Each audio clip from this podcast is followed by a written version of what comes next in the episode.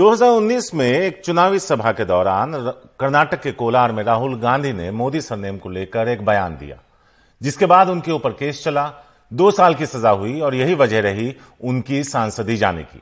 BJP ने इसे OBC के अपमान के तौर पर उससे जोड़ा और इसे एक राजनीतिक मुद्दा बनाया। लेकिन अब इसी मुद्दे को लेकर पूरा विपक्ष बीजेपी को घेरने की तैयारी में जुट गया है। राहुल ने कल कर्नाटक में अपनी सभा के दौरान पीएम मोदी को चुनौती देते हुए कहा कि अगर हिम्मत है तो दो हज़ार ग्यारह में जो जनगणना हुई उसमें ओबीसी को लेकर जो आंकड़े आए थे उसे सार्वजनिक करें। साथ ही दो हज़ार इक्कीस की लंबित जनगणना भी जल्द से जल्द करवाई जाए, राहुल गांधी ने कहा। इस बीच कांग्रेस अध्यक्ष मल्लिकार्जुन खड़गे ने भी पीएम मोदी को जातिगत जनगणना के आंकड़े जारी करने के लिए चिट्ठी लिखी है। इस मुद्दे पर बिहार में आरजेडी बहुत पहले से ही अभियान चला रही है। बिहार में राज्य सरकार की तरफ से जातिगत जनगणना करवाई जा रही है।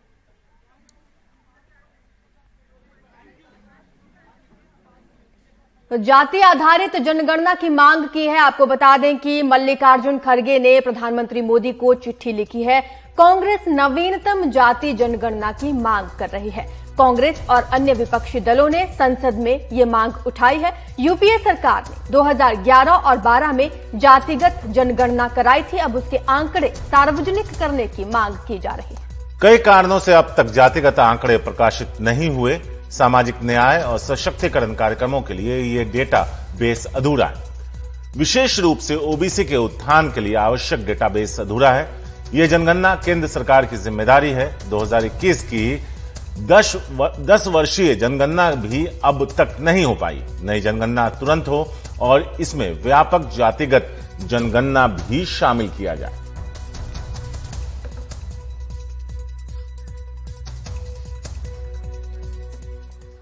तो राहुल गांधी ने क्या कहा वो बताते हैं। आ, कल की अपनी रैली के दौरान मोदी जी दो हज़ार ग्यारह की जाति जनगणना को जारी करें, देश को पता चले कि किस जाति के कितने लोग हैं। विकास के लिए सभी जाति के आंकड़े जरूरी। यूपीए ने, कांग्रेस पार्टी ने दो हज़ार ग्यारह में कास्ट बेस्ड सेंसस किया। पूरे देश की जातियों का डेटा उस सेंसस में है। मोदी जी आप ओबीसी बात ओबीसी की बात करते हैं, उस डेटा को आप पब्लिक कर दीजिए। पता लग जाए देश में कितने ओबीसी हैं, कितने दलित हैं, कितने आदिवासी हैं। अगर सबको भागीदार बनाना है, सबको इस देश की प्रगति में शामिल करना है, तो यह तो मालूम होना चाहिए कि कौन कितने हैं। तो मोदी जी कास्ट सेंसस का डेटा आप रिलीज कीजिए। देश की जनता को पता लग जाए देश में ओबीसी कितने हैं, दलित कितने हैं, आदिवासी कितने हैं। और अगर आप ये काम नहीं करेंगे तो ये ओबीसी पर अपमान है। जाति आधारित गणना तो हम लोग कर रहे हैं, लेकिन जाति आधारित जनगणना की मांग तो हम लोग किए थे ना। आज जो पहले से हो रहा था तो बराबर में कहते हैं कि दो हज़ार ग्यारह में मेन जनगणना के बाद फिर उसका एक काम किया गया, लेकिन वो तो जारी उसको तो नहीं किया गया, चालू नहीं किया नहीं किया गया इन्फॉर्म नहीं किया गया, जारी नहीं किया गया। उसके बारे में ये पता चला कि ठीक नहीं हुआ था, तो उसके बाद तो फिर हम लोग कहने न लगे भाई कि इसको ठीक से करिए, ठीक से करिए, और उसके लिए मांग करने गए। आप बताइए बिहार का तो ऑल पार्टी, आप ये बताइए कोई एक पार्टी थी? सारी पार्टियां का एक व्यू। और आप बोलिए हम लोगों का उन्नीस में हाउस में यही थे, जब उस समय अध्यक्ष स्पीकर थे, या दोनों हाउस में विधानसभा विधान परिषद दोनों जगह से पारित करते थे हम लोग कि होना चाहिए, सर्वसम्मति से होता था, तो हम लोग तो उसके पक्ष में रहे। आप जान ही रहे हैं जब ये जाति जनगणना की मांग थी तो सभी दलों को हमने लिखा था और ये मांग की थी कि ये जाति जनगणना जो है पूरे देश में होनी चाहिए। तो अगर हो रही बात उन्होंने रखी है तो अच्छी बात है, लेकिन हर जगह होनी चाहिए। हमारे सहयोगी हिमांशु शेखर ने आरजेडी नेता मनोज झा से बात की है, जिन्होंने कहा कि जातिगत जनगणना के जो नतीजे आएंगे उसी के आधार पर अलग अलग जातियों की हिस्सेदारी तय की जाएगी। कांग्रेस एक ऐसी पार्टी है जिसका नेशनल फुटप्रिंट है। उनकी ओर से कल कोलार में जो राहुल जी ने कहा, मैं समझता हूं उसके बाद ये मांग और बलवती हुई है, क्योंकि आप रेटोरिकल अंदाज में ओबीसी या अनुसूचित जाति और जनजाति की भागीदारी की बात नहीं कर सकते। आंकड़े प्रत्यक्ष तौर पे बताते हैं कि सहभागिता लगभग नगण्य है। तो फिर कैसे हम कह सकते हैं कि हम एक मेच्योर डेमोक्रेसी हैं जहां सबका स्टेक है और जहां सबकी भागीदारी है। उस दृष्टिकोण से मैं यही चिट्ठी या कोलार का कल का आ, राहुल जी का भाषण या उससे पूर्व नीतीश जी और तेजस्वी जी ने जो इनिशिएटिव लिया, आज उसका नतीजा है कि पूरे के पूरे हिंदुस्तान में इस मांग के पक्ष में लोग लगातार खड़े हो रहे हैं। विपक्ष के दल हम शायद अलग अलग मसलों पे अलग राय रखते हों, लेकिन इस मसले पे कोई दूसरा राय दूसरी राय नहीं रख सकता, क्योंकि ये मसला सिर्फ चुनाव का नहीं है। ये मैं बार बार दोहरा रहा हूं कि depending of democracy is not possible unless you agree to have a caste based census. वो जब होगा तो आंकड़े आएंगे, आपकी नीतियां सीधे कैचमेंट में जाकर के असर करेंगी और आप बदलाव देखेंगे। ये जो पांच ट्रिलियन छह ट्रिलियन डॉलर की इकोनॉमी है ना, ये असमानता के महासागर में पांच टापू बने मित्रों के, उसके विपरीत पूरे के पूरे उस असमानता के व्याकरण को चोट पहुंचाई जाएगी। हमारे साथ हमारे दो सहयोगी हैं, पटना से मनीष कुमार हैं और दिल्ली से हिमांशु शेखर मिश्रा हैं। हिमांशु, सबसे पहले आपके पास आते हैं। ये मुद्दा काफी दिनों से विपक्ष उठाता रहा है, केंद्र सरकार की क्या दलील रही है इसके पीछे?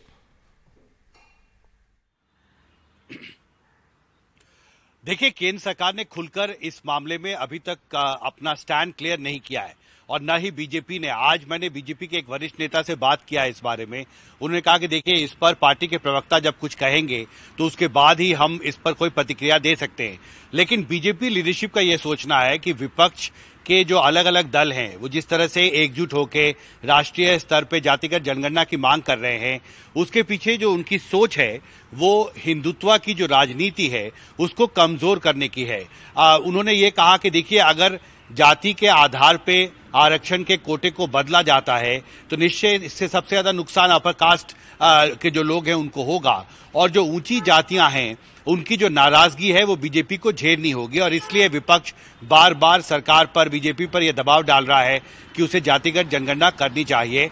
और यही वजह भी है कि बीजेपी खुलकर अभी तक इस मसले पर कुछ नहीं बोल रही है, क्योंकि इससे जो जाति के आधारित जो पूरी राजनीति है हिंदुस्तान में उसकी दिशा और दशा बदल सकती है। आप देखिए, मनोज झा अगर सार्वजनिक तौर पर यह कहते हैं कि बिहार में जो दूसरा चरण शुरू हुआ है जातिगत जनगणना का, उसके नतीजे जब आएंगे तो उसके अनुरूप जो अलग अलग जातियों की जो हिस्सेदारी है आरक्षण व्यवस्था में वो नए सिरे से तय की जाएगी।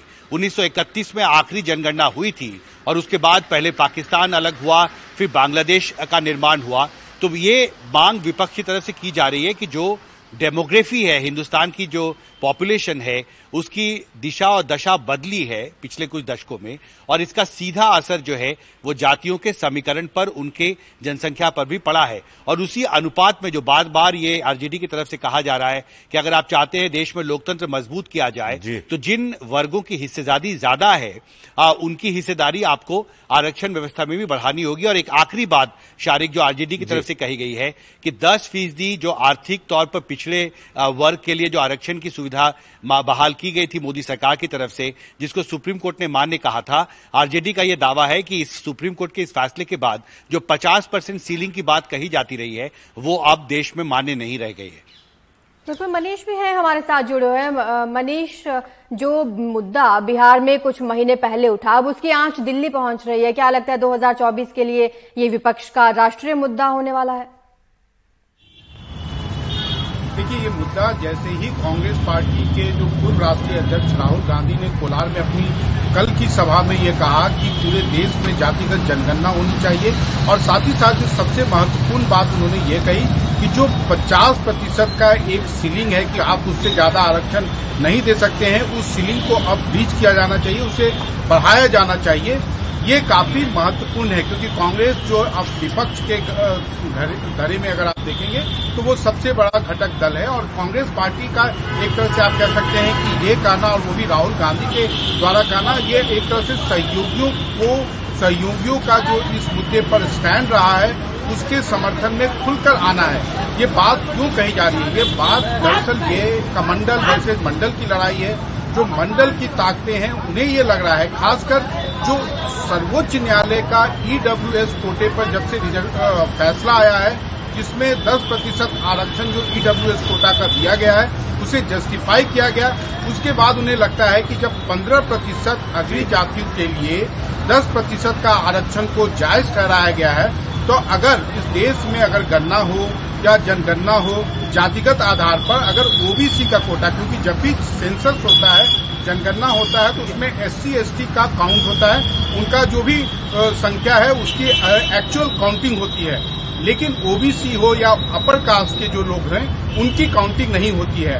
और अब उनको यही लग रहा है कि अगर ओबीसी का काउंट अगर पचास प्रतिशत से अधिक या पचास प्रतिशत हो, और इस देश में अभी फिलहाल उनके लिए जो रिजर्वेशन है वो मात्र सत्ताईस प्रतिशत पर ही, उस पर कैप लगा हुआ है, तो ऑटोमेटिक जो है, जब आप कहेंगे कि पंद्रह प्रतिशत आबादी के लिए दस प्रतिशत का आरक्षण को सर्वोच्च न्यायालय ने सही ठहराया है, तो फिर मान लीजिए कल को ओबीसी की आबादी अगर बिहार से ही शुरू करें, अगर इक्यावन प्रतिशत आती है तो उसे आप सत्ताईस प्रतिशत के ही कोटे में कैसे आप सीमित रख सकते हैं।